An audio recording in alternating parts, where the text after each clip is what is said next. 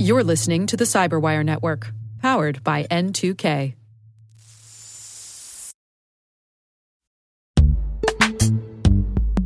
This episode is brought to you by Palo Alto Networks, the leader in cybersecurity. As A I-driven attacks increase, organizations can't afford to have network security that's stuck in the past. Discover how Palo Alto Networks can help you predict what's coming and proactively secure against it with a zero-trust, A I-powered network security platform built to secure whatever, whenever, wherever. To learn more, visit paloaltonetworks.com slash network security platform.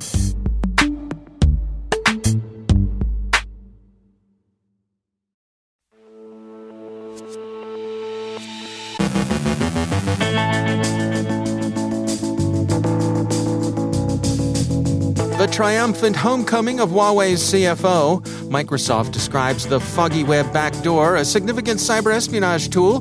Kaspersky looks at the BloodyStealer Trojan and finds it especially risky to gamers. A novel approach to distributed denial of service. Apple looks into those iPhone zero days. Joe Kerrigan looks at the latest offerings in passwordless authentication. Our guest is Mathieu Gorge of VigiTrust on how law enforcement and executives can work together to fight cyber threats. And a look at doings in cybercrime.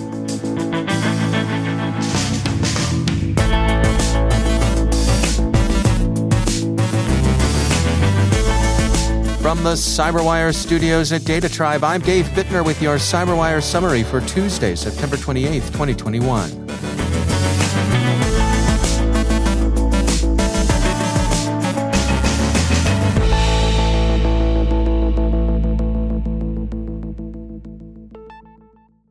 Huawei C F O Meng Wanzhou's return to China after a prolonged detention in Canada on a U S warrant in connection with her company's violations of sanctions against Iran has proven to be, Quartz reports, a moment of nationalist pride in her home country.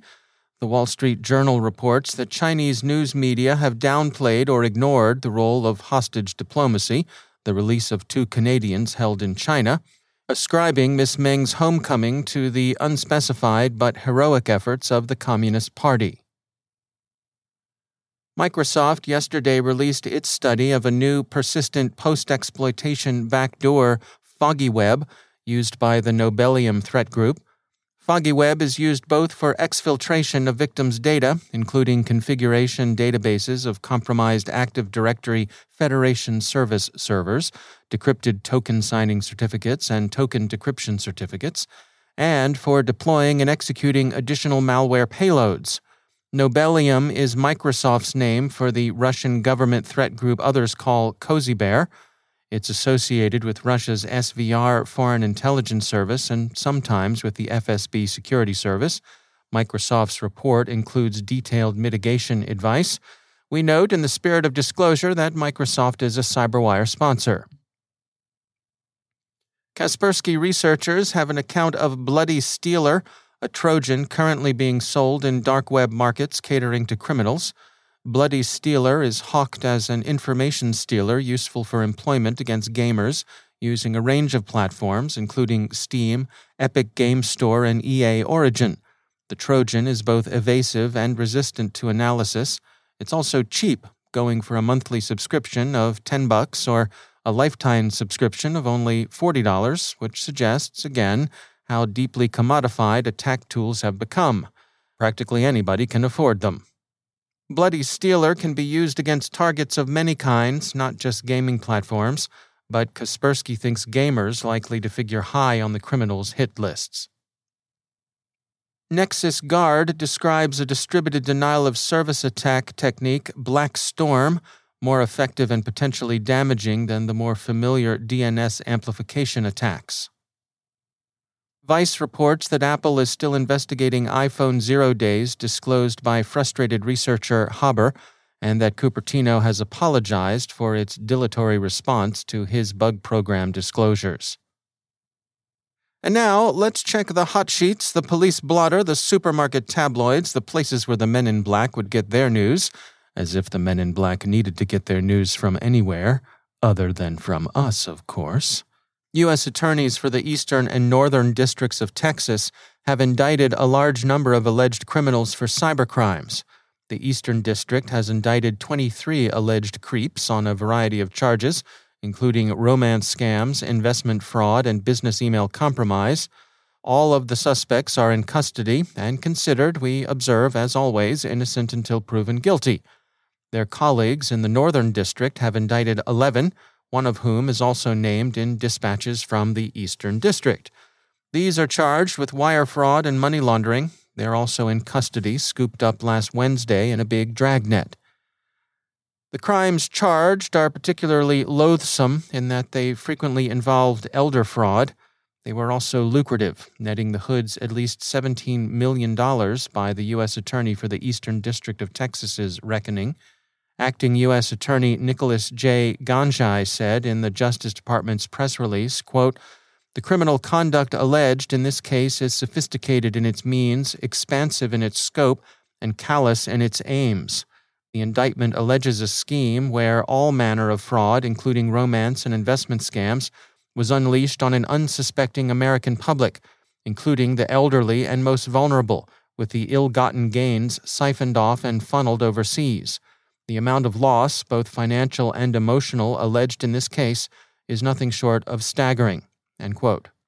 His colleague in the Northern District of Texas was even harsher in his estimation. Acting U S Attorney Prerak Shah said at a press conference announcing the charges, quote, "Crimes like these are especially despicable because they rely not only on victims' lack of internet savvy, but also their isolation, their loneliness, and sometimes their grief.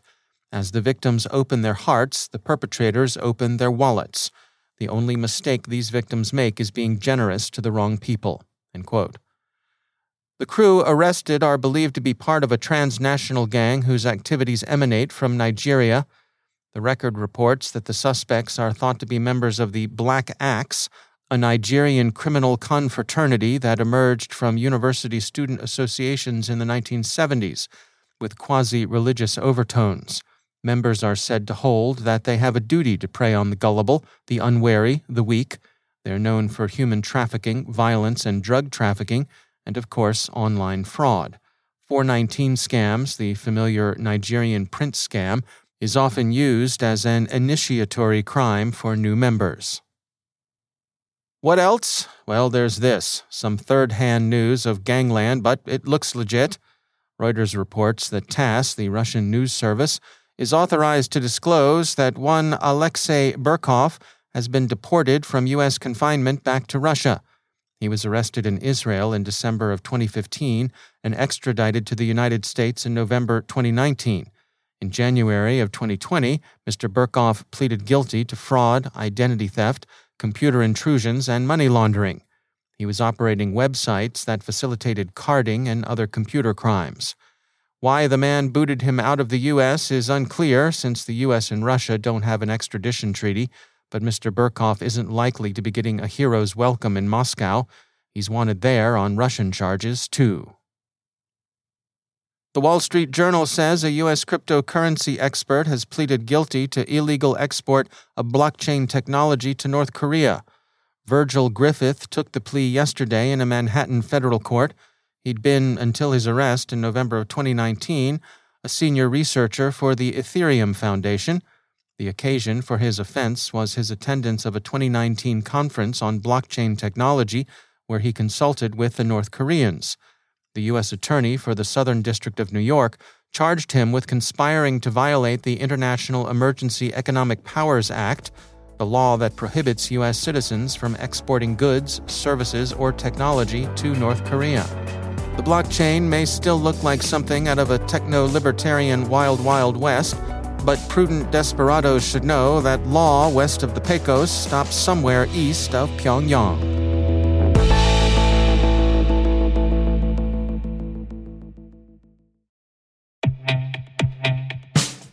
In the complex world of enterprise identity, securing legacy web apps at scale can be daunting. Strata Identity makes it simple. With Strata, you can effortlessly integrate non-standard apps with any identity service, like M F A or S S O, with zero coding and zero hassle. Designed by identity architects for identity architects, Strata works with every vendor, standard, and app architecture. This means your apps can now speak modern protocols and integrate seamlessly with your chosen identity services. From securing on-prem web apps to migrating away from outdated identity providers or consolidating them, Strata helps you keep your complex access policies as you modernize your identity infrastructure and get rid of technical debt. Join leading organizations like three M, Dallas County, and C I B C in securing your apps with Strata. Visit strata.io slash cyberwire, share your identity security priorities, and receive a complimentary pair of AirPods Pro. Offer valid for organizations with over five thousand employees. Connect today at strata.io slash cyberwire.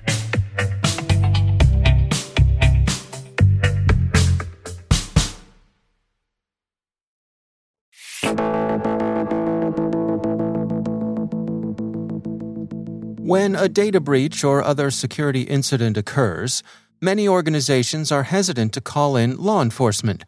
There are a number of reasons for that reticence, be it fear of additional scrutiny, bad P R if the incident goes public, or just a general distrust of the police.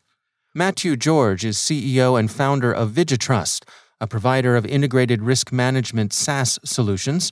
I checked in with him for insights on how we might see better collaboration between law enforcement and the private sector. So you have to understand the life of a C I S O, right? So if you look at a, a C I S O, a C I S O is the person whose name nobody knows if everything goes well. But the minute something goes wrong, they're public enemy number one. So they're not necessarily the most popular people in the company, let alone in the C-suite, let alone at the board, uh, if they ever get a seat at the at the board table. And so they they tend to shy away from anything that has uh, any kind of connection, remote connection to, to legal stuff.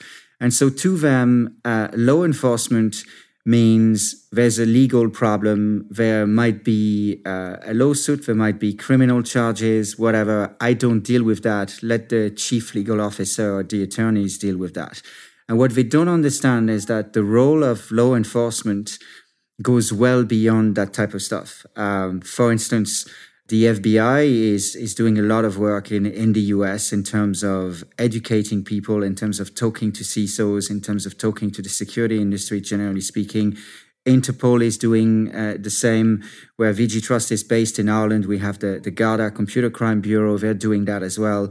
And in many countries, they're doing that. And but I think that they're they're they're not necessarily invited into the organization because the C I S Os feel that maybe they're going to start digging around. You know, maybe they're going to see stuff that we're doing that's not exactly the way we should do it, or maybe they know compliance better than we do, or security better than we do, and they may think, they may find issues that we're not aware of, or they may highlight issues we are aware of, but we haven't managed to address yet. And so they see them as clearly uh, as somewhat of the enemy. And, and I think that's the wrong approach. And so what, what we're seeing now is we're seeing law enforcement worldwide trying to address that, that, I, the, the, that misconception out there hmm. by providing stuff back to to law enforcement. And if I may, there's, there's another point uh, there in that you look at public-private partnership, generally speaking, uh, whether it's for uh, security or, or not,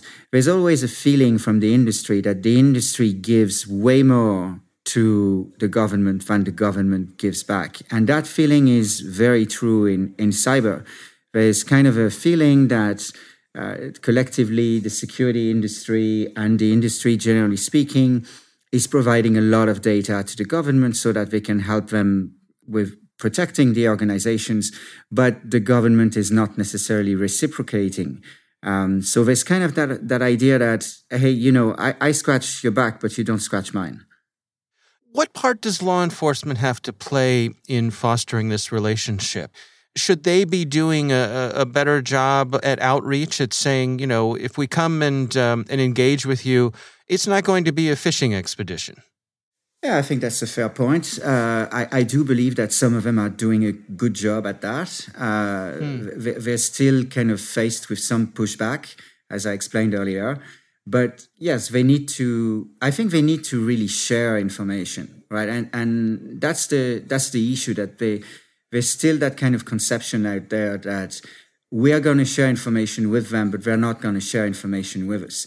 Uh, at VigiTrust, we have a, a global advisory board, which is a, a non-commercial think tank with about seven hundred members, C I S Os, board of directors, uh, regulators, law enforcement, uh, academia, and so on.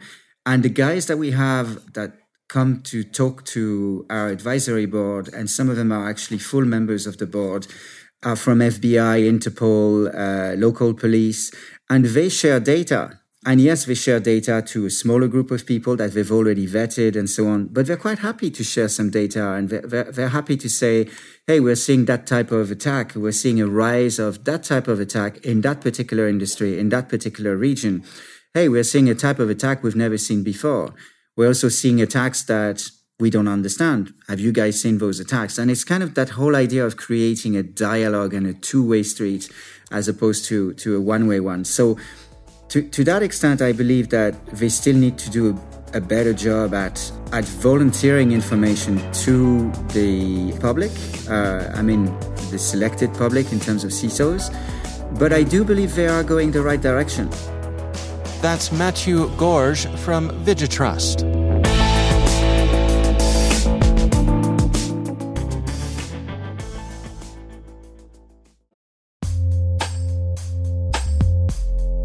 With over eight thousand threat hunters analyzing over sixty-five trillion signals daily, Microsoft works tirelessly with the federal government to keep our nation's data secure.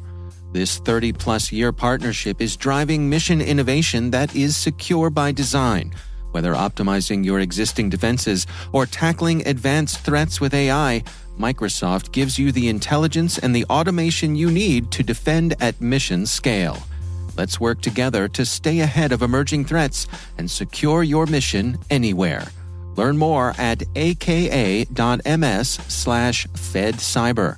That's aka.ms slash fedcyber.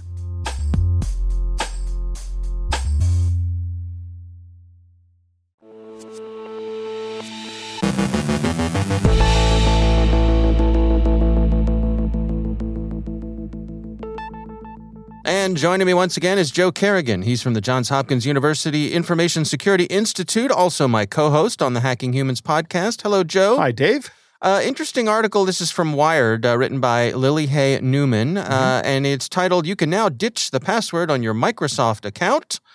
Uh, this is something we talk about a lot over on Hacking Humans, right? Uh, people dealing with passwords. So what's going on here, Joe? Dave, it seems like passwords, or getting rid of passwords, has been on the horizon like fusion power, right? Right. I use this reference frequently, but you know, it's always been ten years away, ten years away. No matter when you ask. Exactly. Yeah. But the thing to remember about passwords is it's it's a terrible solution that was developed very early on in the early days of, of computing mm-hmm. uh, as a means to make sure that people weren't hogging up all the resources on a time-sharing computer. Yeah. Right? And to allocate that time. Uh, and And even the first time it was implemented, somebody found a way around it. But I digress. But so we have these passwords now. We've been using passwords, and we've been trying to secure passwords with hashing. And humans are terrible at developing passwords that are random. Yep. So we've been recommending using a password manager. People don't do that because it has friction. People hate using passwords. Uh, it seems like passwords hate people. People hate passwords. Yeah. So we've been saying we should just get rid of passwords, and we haven't really found a good way to do that. Well, Microsoft has finally taken a step in that direction. With their Office three sixty-five product, or Microsoft three sixty-five product, you can now opt for the passwordless means of authentication. Mm-hmm. And there are a number of ways you can you can do that. Number one is you can use some kind of biometric device, right? Like if your phone or your computer has a, a fingerprint reader, you can use that yep. uh, instead of a password. You can use a uh, an app on your phone that you're logged into your Microsoft account, and it says, here's a code, or is this you? Yep. And then you say yes, and that authenticates you, right? The, you can use a YubiKey, and this happens to be the one I like the best, mm-hmm. uh, using a YubiKey.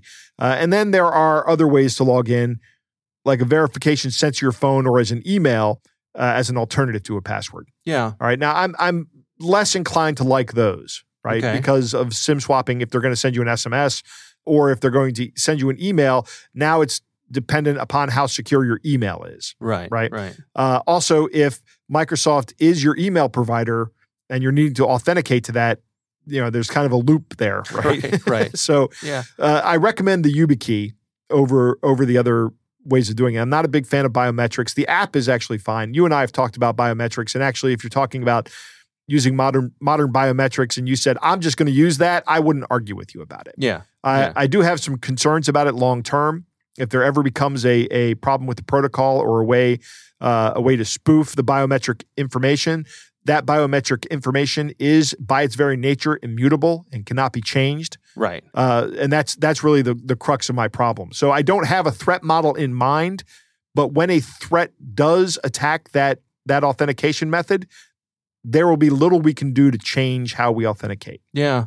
We should mention, I mean, this article points out that um, Microsoft has made this available to their enterprise users for a while now. Right. And they have two hundred million users on that side, so they've really had an, uh, an opportunity to to test this with a large group of people. And this is what they're rolling out to consumers. Right. And I wonder, with an organization as large as Microsoft, with the influence they have, I should mention, by the way, Microsoft is a CyberWire sponsor. Mm-hmm. Um, with the the scale and influence that they have, um, could they really uh, shepherd in a, a change here? Could this be a step along the way to be done with passwords once and for all? Yeah, I think Microsoft is a is a big player in this field, and as a player by by their nature, they're kind of a leader here. Yeah. Other developing organizations, I mean, Apple already has the Face I D right. as a means of authentication. Yeah. Right. So other organizations like Google and uh, Amazon and Facebook and all these other big ones that you always think of, they could start following suit with this and, and ditching passwords, or at least offering users the opportunity to ditch a password. Yeah.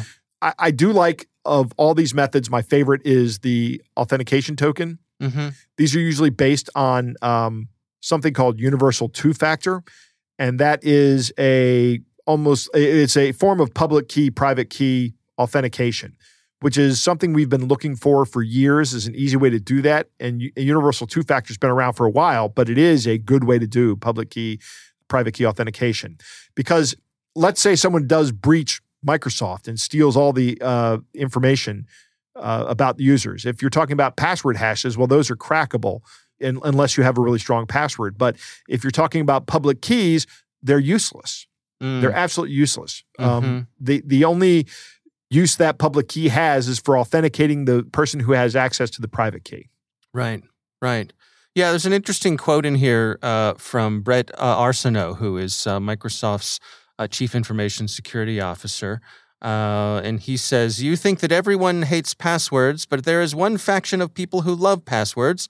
They're called criminals." It's, I think that's right. It's very a very astute observation. Yes. Yeah, they yeah. love them. I think it'll be interesting to see if if this becomes the default, where you can you if, when you sign up for a new account with Microsoft or some of these other providers, does these do these passwordless options be, are they the default? You could still use a password if you wanted to, but they really try to channel you into this new way. I, I think that could be a, a good move. Yeah, I think it could be as well. Yeah.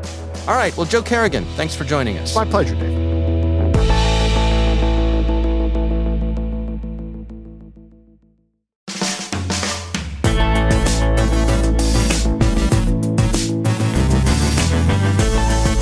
And that's the CyberWire.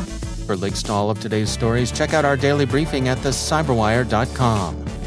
The CyberWire podcast is proudly produced in Maryland out of the startup studios of Data Tribe, where they're co-building the next generation of cybersecurity teams and technologies. Our amazing CyberWire team is Elliot Peltzman, Trey Hester, Brandon Karp, Haru Prakash, Justin Sabi, Tim Nodar, Joe Kerrigan, Carol Terrio, Ben Yellen, Nick Vilecki, Gina Johnson, Bennett Moe, Chris Russell, John Petrick, Jennifer Iben, Rick Howard, Peter Kilpie, and I'm Dave Bittner. Thanks for listening. We'll see you back here tomorrow.